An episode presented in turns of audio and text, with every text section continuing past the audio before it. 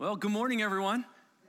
It is great to see you. We're excited today because we're going to begin our Gospel of Mark series. We're, we're so excited to launch into what is often believed to be the first written chronologically, if you will, gospel penned by Mark, John Mark, but also there's much scholarly work done, and historians have looked into this enough to see that it's very likely that Mark has put together a lot of illustrations and accounts that he got from Peter. So if you've ever wondered, ah, how come Peter didn't do one of the Gospels? He knew Jesus so well. In a lot of ways, you get a lot of that from the Gospel of Mark. It's shorter than the others, and it's full of action.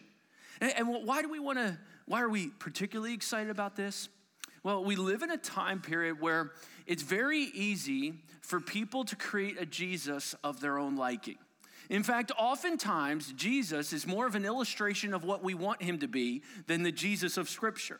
You'll hear people say, well, the Jesus I, I know wouldn't do that. Or, or Jesus did that, so I can do that. Well, Jesus didn't do that, so we should never do that. Like, like what are the things that I should really see? And the problem and why that occurs is many people are not in the Word of God, even who call themselves followers. And they don't know the Word of God, and they begin to create a Jesus, maybe from felt boards from years ago, from someone else's opinion, from a television's perspective, and haven't studied Him themselves. And that's why we're excited about the Gospel of Mark. It's full of action. He goes through it quickly. He addresses subjects and keeps moving. He gets to the point. He wants you to understand Jesus is God. And maybe more than any other gospel, there's a motif of the fact that he's a servant and how that can change your life by seeing this Jesus, who seems to be one of his favorite titles for himself was, does anybody know? Son of Man. He loved to call himself the Son of Man. He loved to refer to his servanthood nature. And so we're excited today begin this series with the sermon we'll call Fishers of Men.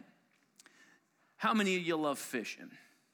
Well, if you love fishing, you came to the right Sunday, okay? Because this is going to be a theme that plays out throughout our entire start to our series how we're called to be fishers of people. What, what is that about? What does that mean? I mean, if you fish, you know what it's like to be fishers of fish. But what does it mean to be fishers of men? We obviously understand that this is a spiritual a spiritual metaphor in our lives and something he's called us to do. You know, when Jesus asks us to do something, he wants us to do it, not think about it, not process it, not someday. And we tend to be procrastinators in our life. We tend to put things off.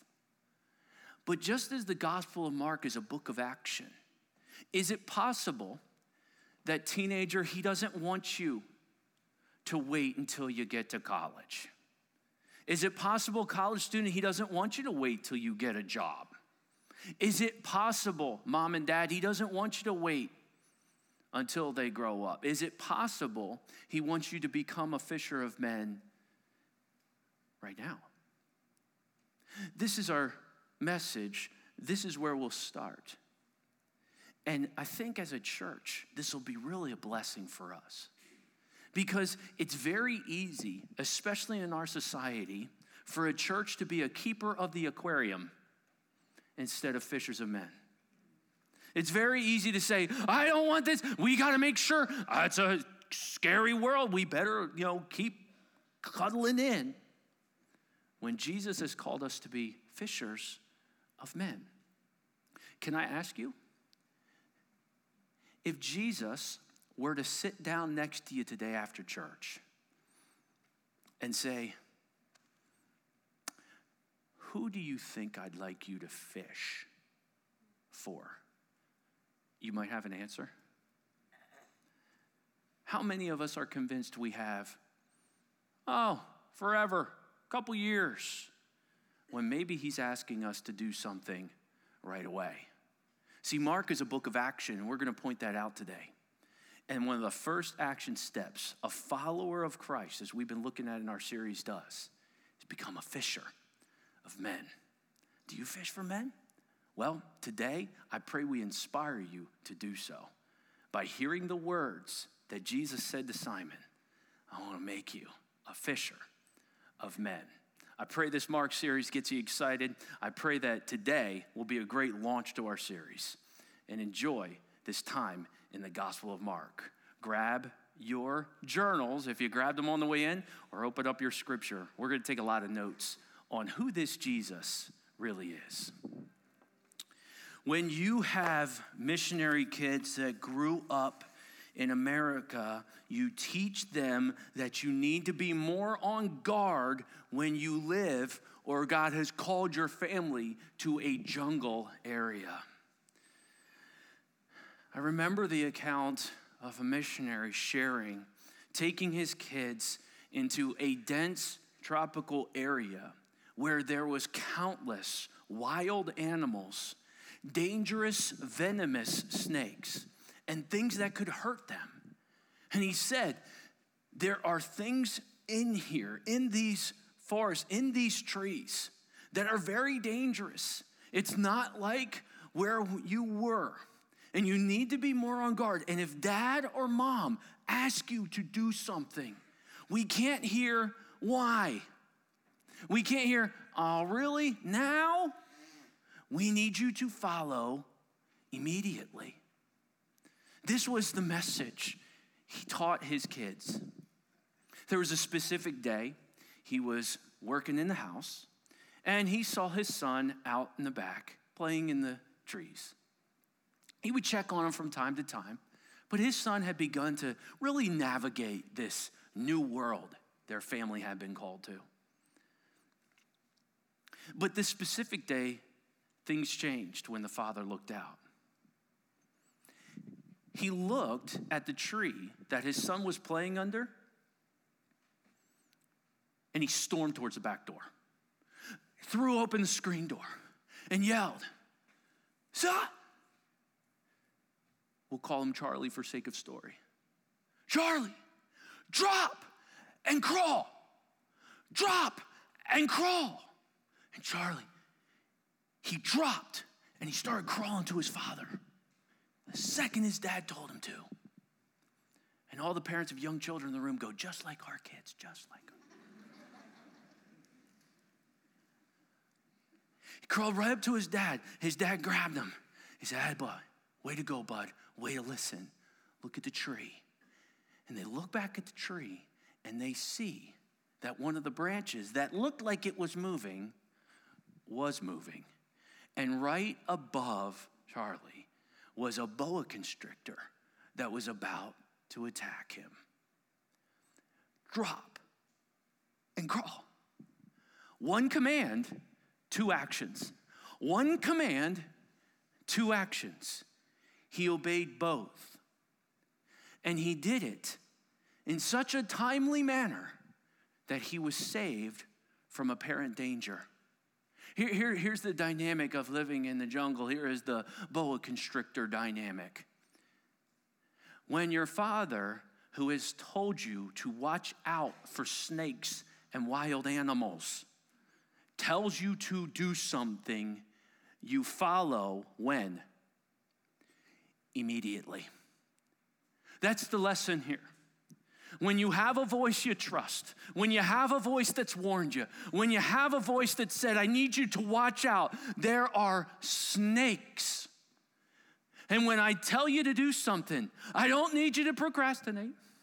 I'm not telling you to think about it. I'm not telling you to ponder it and see how it works for you. I'm telling you to follow when, church? Immediately. How many of us fall prey to procrastination? I would not use this dynamic in regards to a salesperson. I would not use this dynamic in regards to somebody pressuring you to do something, but in regards to what the Word of God says to do. In regards to what our Heavenly Father tells us to do. We are not to do it someday. We're not to think about it when we grow up. We are to do it immediately. And so, kids, you're not off the hook if you call yourself a follower of God today. Teenagers, this isn't your rebel time and you're off the hook if you said you're a follower. College student, this isn't your, I'm really thinking about deconstructing a few things time. If you're a follower, this is what you do. Mom and dad, this isn't like when we mature a little bit, but right now we really got to build up. This isn't that. If you're a senior saint, well, I used to. No, no, he still wants you to follow him. And when the Word of God tells you to do something, you are to do it, church, immediately. Immediately. I could probably stop the sermon right there and say, What is, what has the Lord been laying on your heart that you've been putting off? And you know it's from God because it's in the Word of God. And be careful, because sometimes we can make things up we think God's saying. If it's from the Word of God, though, we can trust that voice and we can follow it. Why do I stress this? This is the Gospel of Mark. Did you know that within the Gospel of Mark, I don't know how many of you read ahead or have been in the book before, over 47 times Mark uses the word, anyone to guess? Immediately. Immediately. I love how Mark writes. In fact, real, real, just devourers of the word of God. Let, I just jump into seminary here for a second. You will notice that Mark has a pace, okay? In the first eight chapters, okay, those are a little more in depth with scripture. No, that's his public ministry. The next few chapters are his ministry with the disciples. And then the final chapters are his passion. Mark is such an incredible writer. He writes with a sense of urgency in the beginning. If I were to tell you a story like this, tell me the emotion you feel. All right, I, I, just felt, I felt a prompting that I, I should text my buddy who I wasn't sure if he got bad news. I just felt like I should do it. And you know what? Immediately I text him. And you're not going to believe it. Immediately he got back to me. He was like, you have no idea how important that was. And then, and then I'm, I'm like sitting there. I was walking into this, this thing and I, I said, and immediately this happened. You go, wow, wow, you're really seeing God in this. You keep, immediately, Mark is that way. Do you see who this is? Immediately, immediately. So, when you see the word immediately, I'm going to call on you to say immediately. One, it will help you stay awake if you struggle in those comfortable seats. Two, it will help us engage with it. And three, if you're like, I ain't doing what everybody's doing, then you just sit there quietly. No judgment here, okay? But I want us to stress this because I got this gut feeling that somebody in here needs to follow Jesus Next week? Monday? No, I'm thinking immediately. And so, what we're going to do is we're going to pray, and then we're going to immediately begin looking at the Gospel of Mark. Heavenly Father, use our time together to want to pursue what you call us to do. We have been studying what it means to be a follower and what it means to sign up to follow Jesus. And make no mistake, Lord, we know that we are in times where there are snakes all around. And we can't afford to be lazy followers. We can't afford to be slow thinkers. When we hear what the truth says, God, would you call us and remind us to do it immediately? Lord, we trust you. Use this text. Free the room of distraction. Humble our hearts to hear it. And God, speak to your kids and challenge those who might be considering following this Jesus all the more today. We'll pray this in Jesus' name. Amen. All right, immediately open your journals. Here we go. The beginning of the gospel of Jesus Christ, the Son of God, verse 1 of chapter 1. He says, as it is written in Isaiah the prophet, you might want to write down, it stands written. That is one of the best ways to interpret that because we're seeing here that Mark is affirming the Old Testament. College student, you will be challenged whether you should buy into this Old Testament. Mark had no problem with it. Chris has no problem with it. It stands written. We can trust this. Isaiah taught us this. What? Behold, I send a messenger before your face who will prepare your way, the voice of one crying in the wilderness. Prepare the way of the Lord, make his paths straight. It can also be translated, make his path a highway. Here he comes. And so Isaiah says there's going to be a forerunner you can write down. A forerunner will be coming. He will come from the wilderness. There will be a voice crying from the wilderness. Make straight the way of the Lord. His name is John. John the Baptist, born of Elizabeth, leaped in his mother's womb when Mary came with Jesus. He was baptizing in the wilderness and proclaiming a baptism of repentance for the forgiveness of sins. And all the country of Judea and all of Jerusalem were going out and were being baptized by him in the Jordan River, confessing their sins. The word repent, it means to turn. It's as if you look at something that is a sin and you go, I no longer want to do it. Does anybody need to hear that today? Is there something in your life that you know is wrong? You're not wondering if it's wrong, but someday you'll stop doing it. I would encourage you to do it immediately. You can do it while you're sitting there. We are to confess our sins, child of God. You're, he's faithful and just to forgive you of your sin and to cleanse you from all unrighteousness yeah, someday I got to get right with God. How about, how about, how about, how about, how about you do it um, immediately? And message was that repent. And he saw fruits of repentance, fruit of them going a different direction, behaving and operating a different way. And he would baptize. And, and, and oh, they were coming and they were coming and coming. And now, John, he was clothed with camel's hair and wore a leather belt around his waist and ate locusts and wild honey. If I'm a young person, I'm already drawing what John looks like. I'm already drawing it. What is this? He looks like the prophet Elijah, you would think.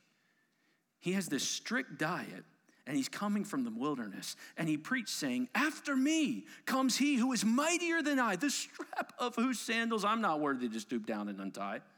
I've baptized you with water, but he will baptize you with the Holy Spirit. I wanted to point out three things. We looked at it in our intro last week before our awesome baptism Sunday. I heard three things about this voice that I got to make sure I write down a forerunner, one who wants to tell people about Jesus and that he is coming, speaks with a voice of urgency. There's an urgency to it. There's not a, hey, you know what? Someday I want to share it with that guy at work. I've been thinking about it. There's an urgency to it. There's a voice of boldness. He's not ashamed. He's not trying to hide this. He shares with a voice of boldness. And then finally, I notice a voice of humility. Oh, there's one who comes after me. I'm not even worthy to tie his sandals. This is, this is how awesome he is. And it's if John operated with a formula. For not long after Jesus would come, he would begin baptizing. And, and, some of John the Baptist's disciples came up to him and said, Hey, hey, you know, he's also, he's also baptizing. And he's like, hey, hey, this is how it's supposed to go. What? What? Yeah. Yeah. As time goes on, he must become greater and greater, and I must become less and less. There was a formula he operated with. There was a way he lived his life. That guy is who we're to put the attention on. Can I tell you this, church? You will never accept the call to be a fisher of men if you go to work going, I must become greater and he must become less and less. Teenager, you'll never accept the call to say, I want to become a fisher of men if you go to school saying, he must become less and less and I must become greater and greater. It doesn't work that way. Because to follow after Jesus means to go through some of the things Jesus went through. And he had to deal with a lot of things. And we're going to see it throughout the Gospel of Mark. But I want to encourage you when you choose this formula, your anxiety will drop because your passion for self preservation won't be your consuming thought for the day. If you follow this equation, your anger will drop. Why? Because you're not focused on yourself, you're focused on other people. If you practice this equation, your judgmental spirit will drop because you won't be so busy pointing out the flaws in everyone else because you're focused on your own. This formula is the cure for so much angst we all cover and deal with daily. Why? Because we flipped it. We've said, I must become greater and greater. In fact, some of our prayers are simply, God, help me to have a good day. What does that even mean? I wouldn't suggest, Lord, help me to have a bad day. But what is a good day? I'll tell you what a good day is. A day when I make it my intent that He must become greater and I must become less and less. Oh, in those days, Jesus came from Nazareth of Galilee, and he was baptized by John in the Jordan. And when he came up out of the water, church, you ready? Immediately, he saw the heavens being torn open and the Spirit descending on him like a dove. And a voice came from heaven You are my son, my beloved son. With you I am well pleased. John says, immediately Jesus comes on the scene and he gets baptized in the Jordan River. Baptism comes from the word baptizo, which means to immerse. We have him going down into the water, symbolizing his death and eventual resurrection. And we see this baptism of Jesus by John. And I noted three things you might want to write down. Here's one the heavens were torn open don't, don't, don't read over that. That's exciting. You go, it is? Yes, I'll prove it to you.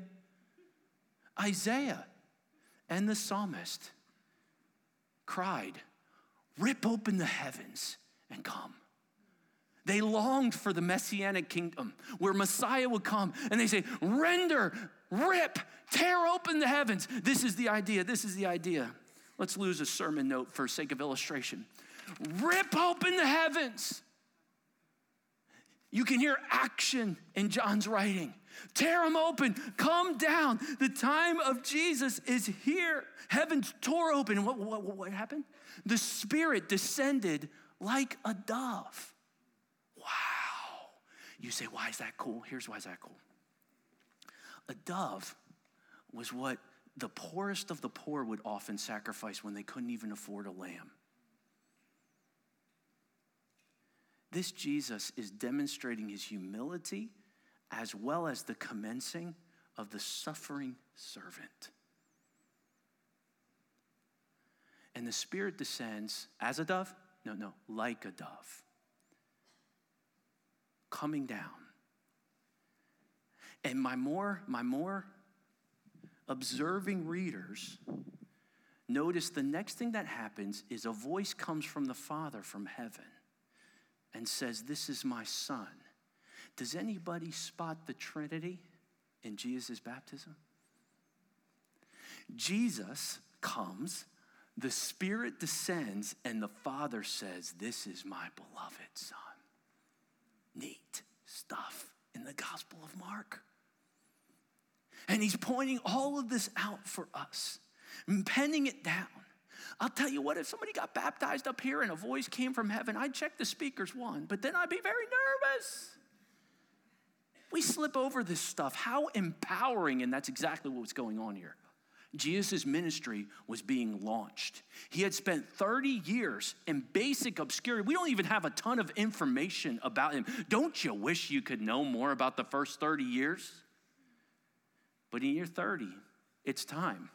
And he's baptized publicly to say, Here we go. This is the messianic kingdom. This is the suffering servant. This is the Son of Man's beginning of his ministry. What, what, what, what happened next? Oh, I got, I got a feeling of words coming. The Spirit immediately drove him out into the wilderness. And he was in the wilderness for 40 days being tempted by Satan. And he was with the wild animals, and the angels were ministering to them. Time out. What? 40 days? We find out from another gospel that he spent those 40 days eating nothing. Church, it's April. 40 days from now is like June 1st or June 2nd. I checked it out, did a little like that. Don't hold me to it. Some of you are worried about 12:30 lunch. June 1st. What have I told you at church? We're going to follow Jesus. June 1st. We're going to have a smorgasbord, right? Some of you are like, I just don't even see that as healthy. June 1st, we'd look a lot different, wouldn't we? Oh my word. I don't know if my hair would make it through that. I don't even. June of uh, 40 days. And on top of that, he's being tempted by Satan. What was going on there? Well, Mark doesn't care. He's got things to talk about, but other gospels tell us that Jesus was tempted three times. Do you remember what they were? You're like, oh man, oh. Test. First one, think about it. It's June 1st and you haven't eaten for 40 days. Hey, you see that stone? This wouldn't be a temptation for me because I'm not capable of it. But see, the enemy knows where there's areas that might be harder than you for others. You see that stone, Jesus? Why don't you turn that into food? Because we both know you can. Jesus quotes scripture back to him Man shall not live on bread alone. Hmm. Eve and Adam were so much easier. This guy is something. And he takes him up where? To the Temple Mount. He stands on top of the Temple Mount. Oh, the gall. Oh, the gall of the devil. And he says this jump off and get all your angels to help you. Do you think Satan has a pretty good idea what the angelic realm is capable of? You think the angelic realm's real terrified of human beings in this area?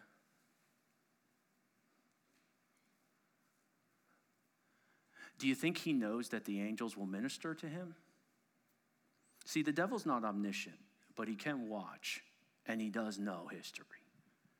And he definitely knows what's in the Word of God. And so Jesus leverages it with them and says, Do not test the Lord your God. Mm. Jesus knows he can call on his angels. In fact, one time, Jesus even references it, doesn't he? I wonder if every time he got hit, oh my word. You know what Michael, the archangel, is capable of doing to this guy. Do you know? Do you ever wonder? But Jesus never sinned. He was impeccable, which speaks to his sinlessness. But this temptation was Jesus, leverage your angelic realm. This temptation was Jesus, leverage your divine power, being the God man, whenever you want to for yourself. This is the temptation. And Jesus says, no, power under control. The third temptation was on top of a mountain. And the devil has the gall to say, Bow down to me, and I'll give you all this. It's all Jesus's anyway. But what the devil's trying to do is offer Jesus an out to the whole death and crucifixion thing. I'll be out of your hair. Just worship me. And you won't have to go through what you're going to go through. And Jesus said, You will worship the Lord your God. Jesus swung back with his hands, with his Twitter account, with stomping and yelling? Or did he swing back with the Word of God? Child of God, Scripture says, Thy word have I hid in your heart that I might not sin. Jesus, you want to know who this Jesus is? He is someone who leverages Scripture in difficult situations. He leverages Scripture in the midst of temptation. How about we get some anchor verses?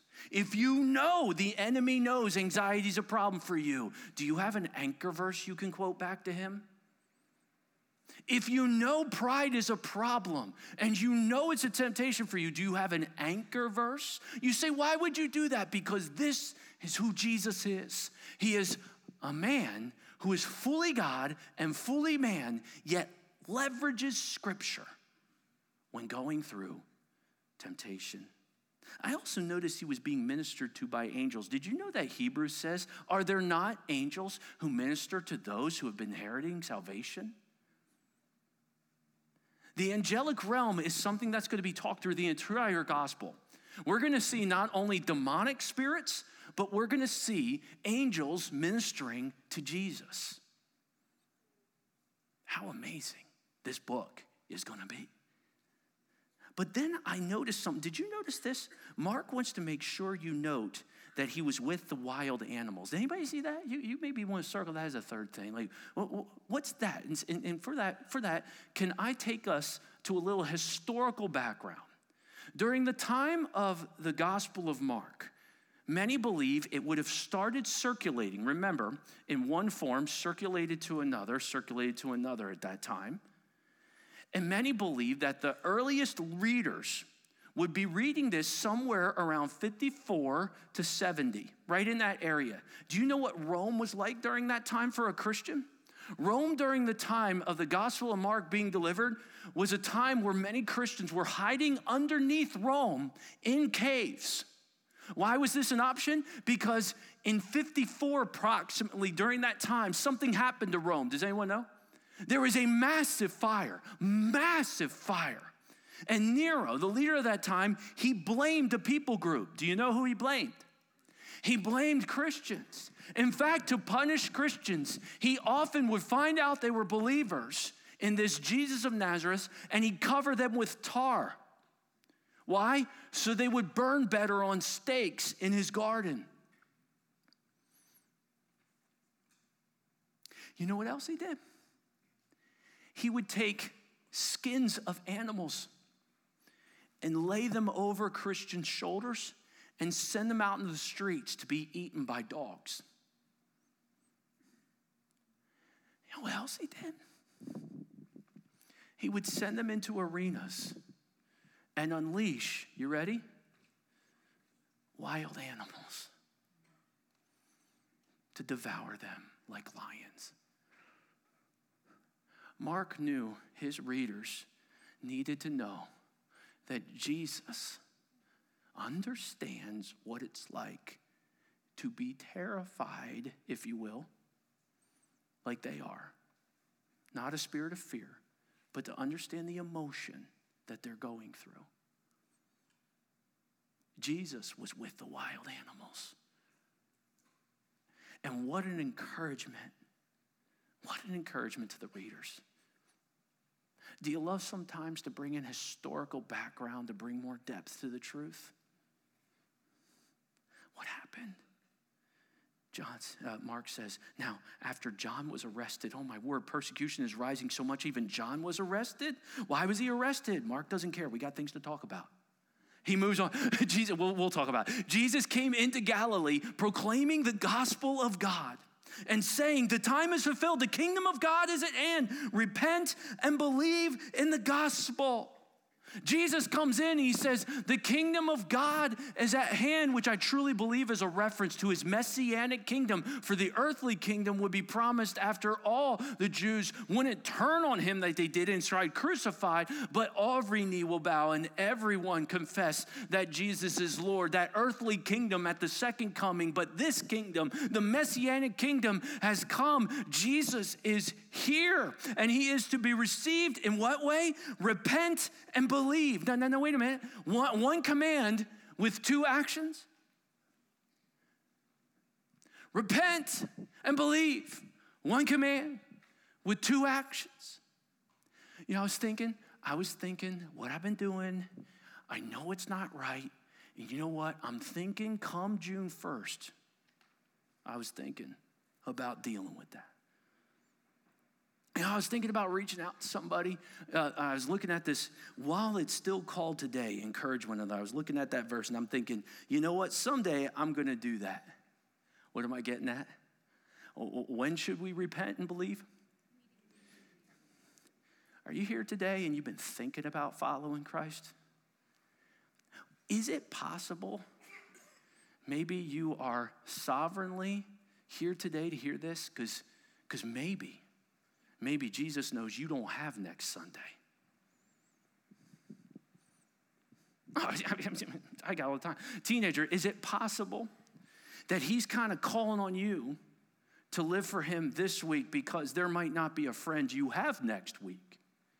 You see, we live through life thinking we got time. And Mark is a writer that goes, What are we procrastinating for? Do we have something where we're walking the wrong direction and we know what scripture says about it? Yeah.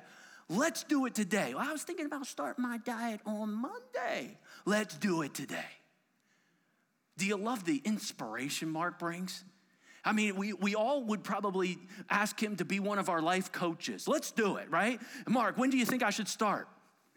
Immediately. Let's do it. Okay, okay, okay. Repent and believe. Scripture's very clear. If you confess with your mouth and believe in your heart that Jesus is Lord and that God raised him from the dead, you will be saved. I ought to do that someday.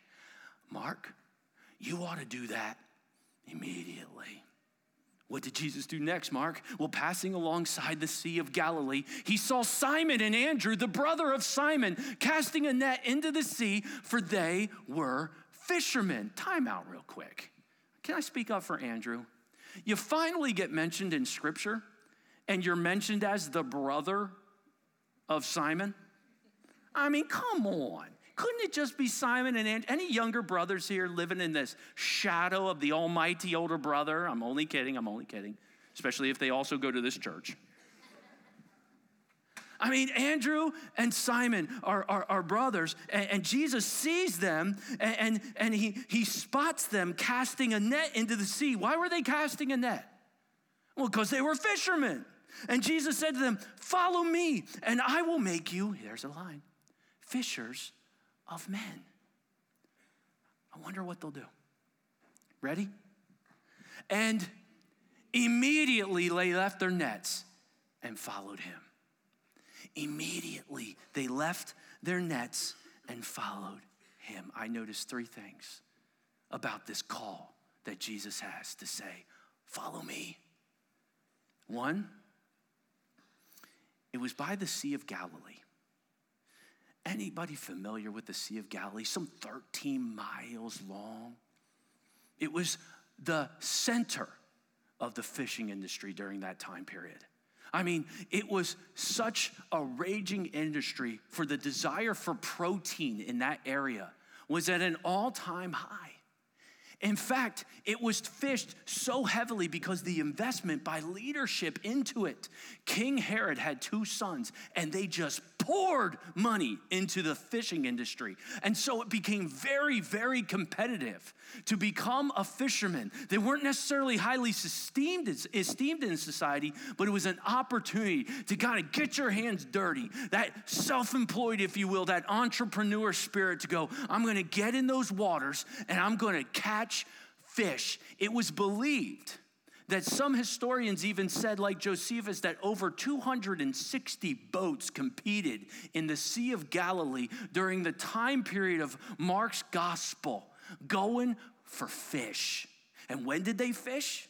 They fished at night, for they didn't want the sunlight to expose the nets that the fish would swim into them at dark. And so you must, it must have been hilarious to, to Simon when Jesus comes up to him during the day and says, throw your nets in. I mean, this Jesus guy has no clue. Stay in your lane.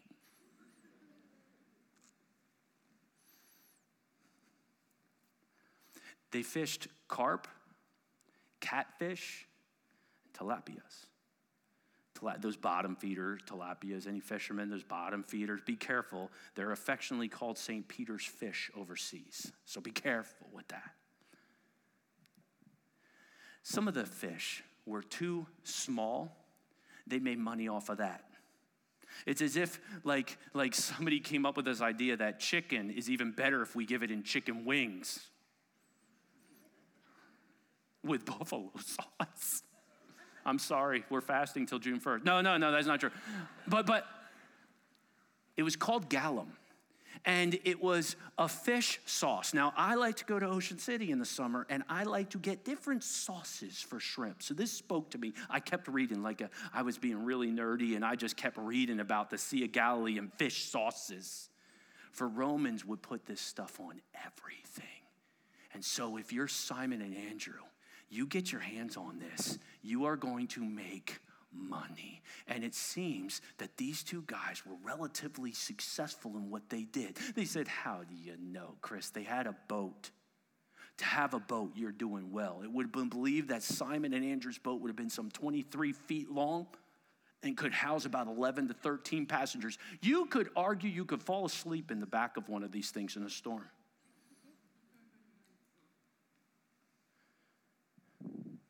Simon and Andrew had a house in Capernaum. For them to have a house in Capernaum already speaks. On top of that, we find out that Simon was married. And Jesus comes up to these guys on the Sea of Galilee, Simon and Andrew, and he says, Follow me, and I'll make you fishers of men. And they go when? What?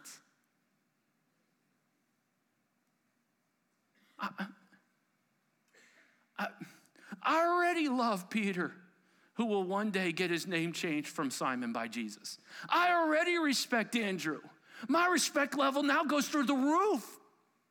These guys were doing well, these guys were working, but something was off. And Jesus said, Follow me. And they immediately followed him.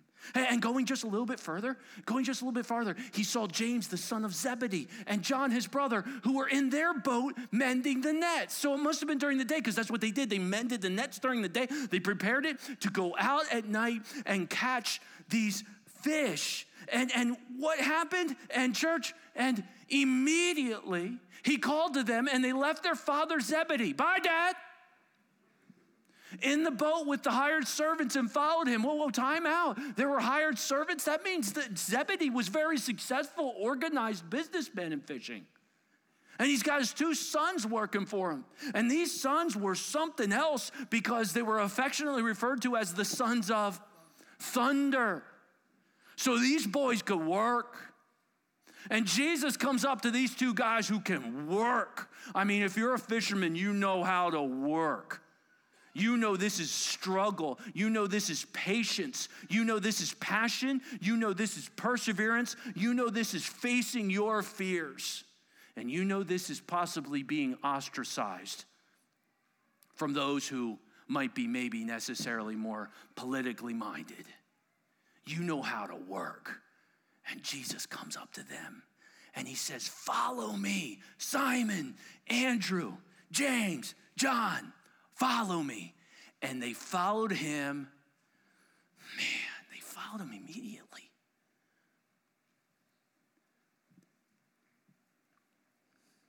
Simon? Immediately? Simon and Andrew, the fishermen? Simon was a man of resolution. If everyone leaves you, Jesus, I will stay.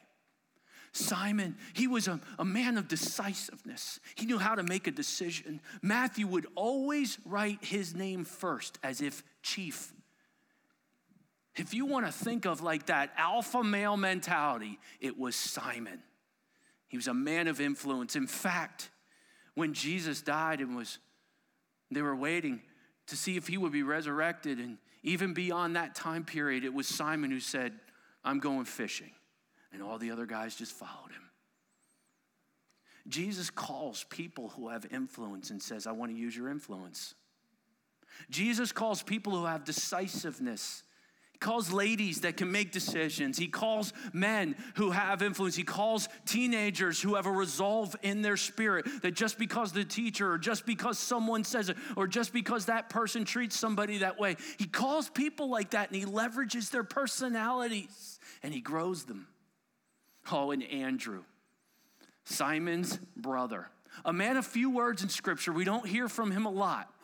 But when we do hear from him, he is often serving someone. He's a man of empathy, for he's the one who spots people that other people miss.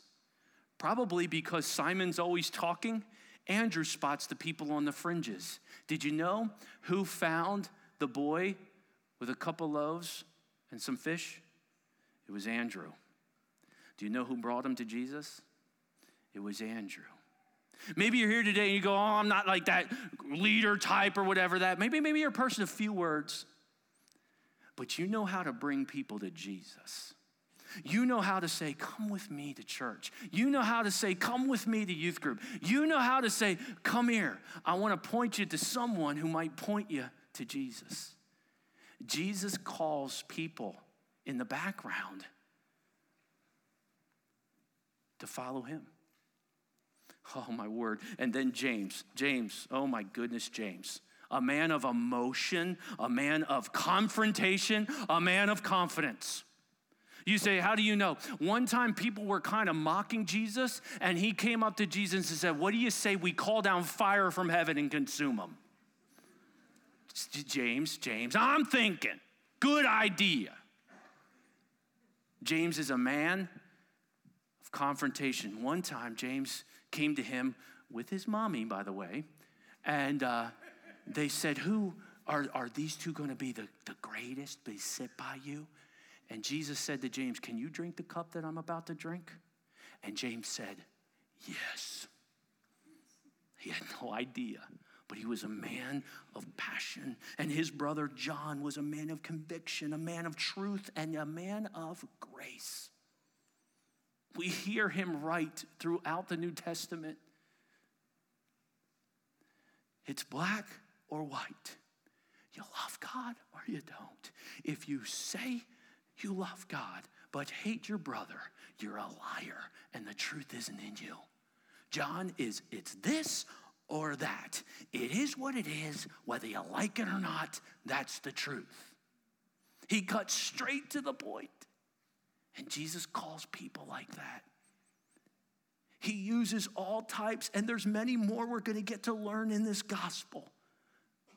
But I personally, rereading Mark, my respect level went through the roof, and it was already up at the top for these guys who followed Jesus. But when it comes to Simon, Andrew, James, and John, two sets of brothers who most likely fished together because they're often mentioned together. When Jesus said, Follow me, they followed one more time immediately. I want to follow immediately, you might say. Well, then I got a formula for you. This is how you got to do tomorrow. Because if you're going to be a fisher of men, um, it can't be about you.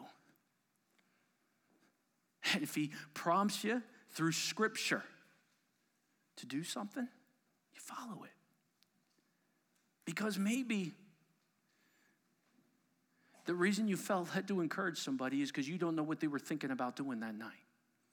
Maybe the reason you got into your Word of God was not for you, but was for your 12 year old son who watches his daddy open the Bible now, who he thought daddy only opened the ESPN app. Maybe, maybe you don't wait a couple months to address an issue because it needs to be something that you do now. Where are we getting the Word of God if we're not in the Word of God? And so I want to encourage you from the Gospel of Mark as we read through this book together as a church. Let's be thinking about the passion of Mark. And let's do the first thing we're called to do as a follower become fishers of men. You say, okay, all right, all right, I'm ready. I'm ready to be a fisher of men. Okay, I'm going to go out.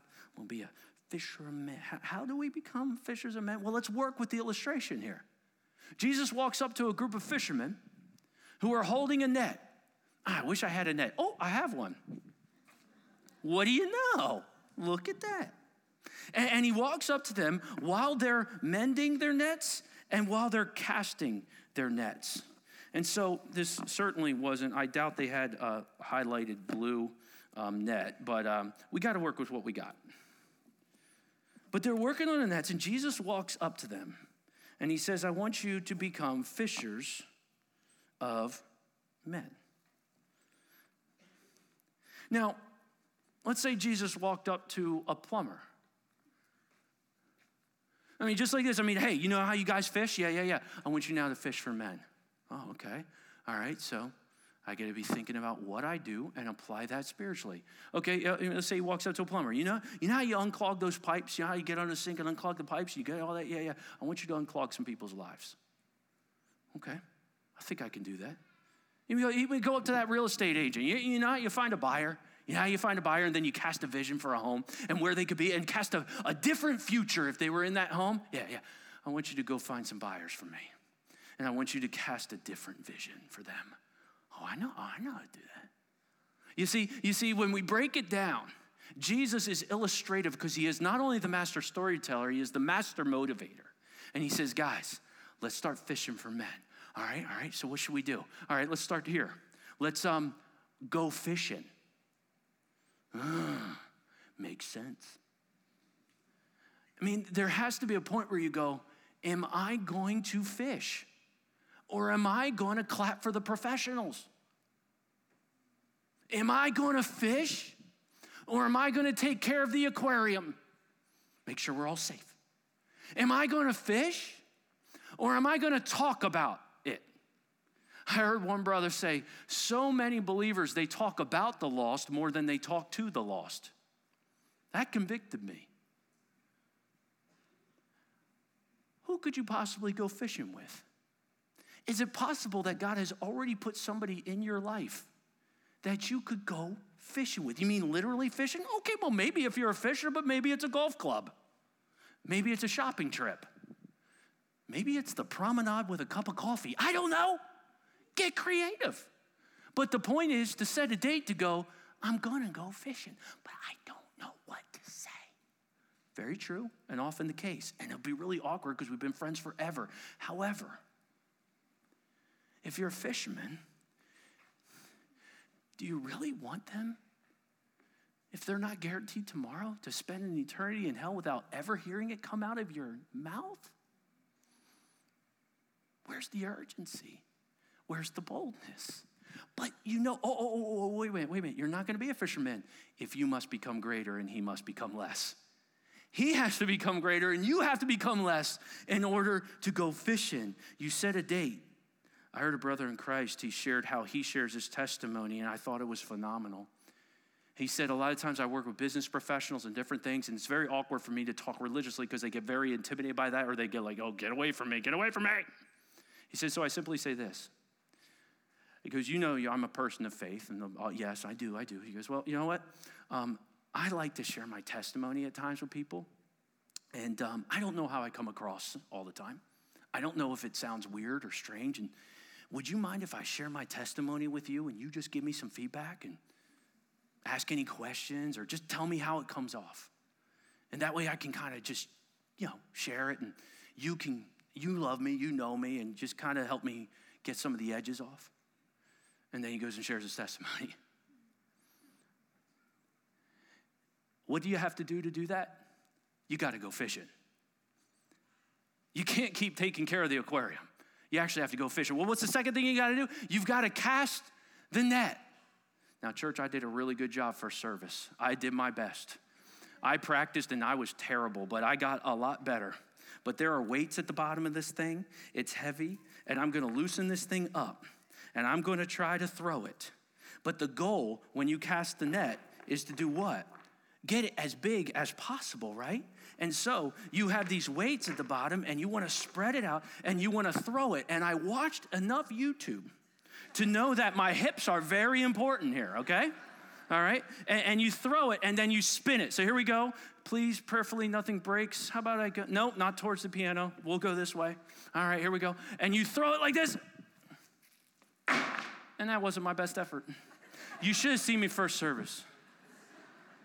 But what's the goal? Look at the screen. The goal is for this to get as wide as possible.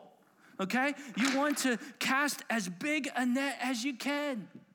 You know, it's funny. Sometimes as a church, we really believe in getting a net out there. In fact, it's one of the reasons behind our online work. One of the reasons we do this, we want to cast a bigger net. But you know what? There's a cost to that. The criticism goes through the roof when you're online. comments, objections, frustrations, uh, agendas that they think we have. When all our goal is to cast the broadest net ever, because Renew Bible doesn't want to be a church known for taking care of its aquarium. It wants to be a church known for casting as big a net as it can. And so sometimes we even buy facilities in town and give out free food. Why? Because we're casting as big a net as we can. We have a message that's too important to keep to ourselves. And we'd rather not spend the next 20 years fighting over paint colors and chair comfort and instead cast the net. And now we're in over 48 states, multiple countries sharing the gospel, and there has been a price to that. But this church has always been about that. Maybe you're here and you're like, I don't know why we got to do all that. This church in the 60s was trying to cast a big net. We just purchased our Fourth and Arch facility where our church came from over 100 years ago, okay?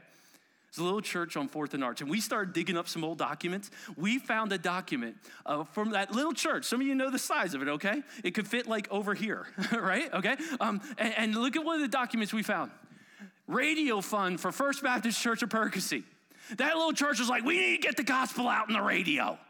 And they were dropping bank on this. Look, $2.50, $10, $2. This is back November 16th, 1959. This deposit was February 27th, 51 bucks. Get the gospel out there, cast the net, let them hear about Jesus. It's always been a part of our DNA. We believe we have a story to tell, and we believe we have a gospel to share. And it's part of our church's DNA. Is it part of you to say, I want to cast as big a net as I can? I have a great message. And then finally, draw them in. Draw them in. I mean, when someone's interested, draw them in. It might be with a ladies' night. It might be with Wild Wings. I don't know. It might be with Elevate. It might be with Day Camp. But we offer things sometimes that people really enjoy so that they can see that, hey, hey, there's a lot of hope in this place. And the more you pull on these nets, it tightens up, and so that the fish are inside there. And Jesus says, That's what I've called you to do. And what makes you think you have forever? What makes you think your friend does? And how much do you got to hate somebody to not share the news that you have?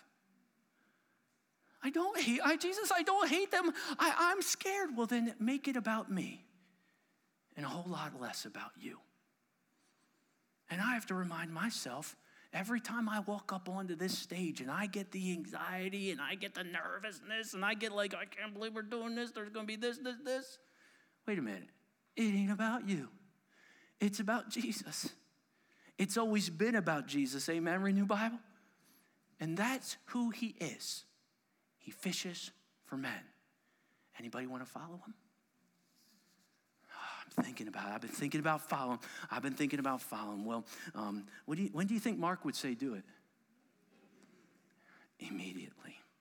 Next week, Jesus is going to encounter people from all sorts of walks unclean spirits to even those with leprosy.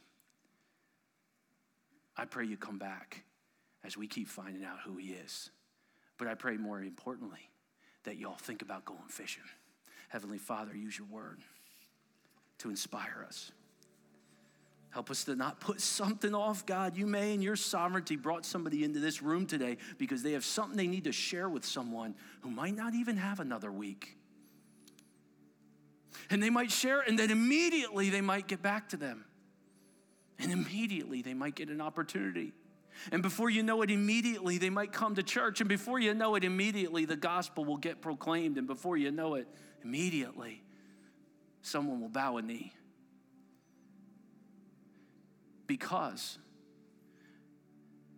at any moment, at the blink of an eye, at the sound of a trumpet, immediately Jesus may come. It may be said of this church and this place that he caught us while we were out fishing.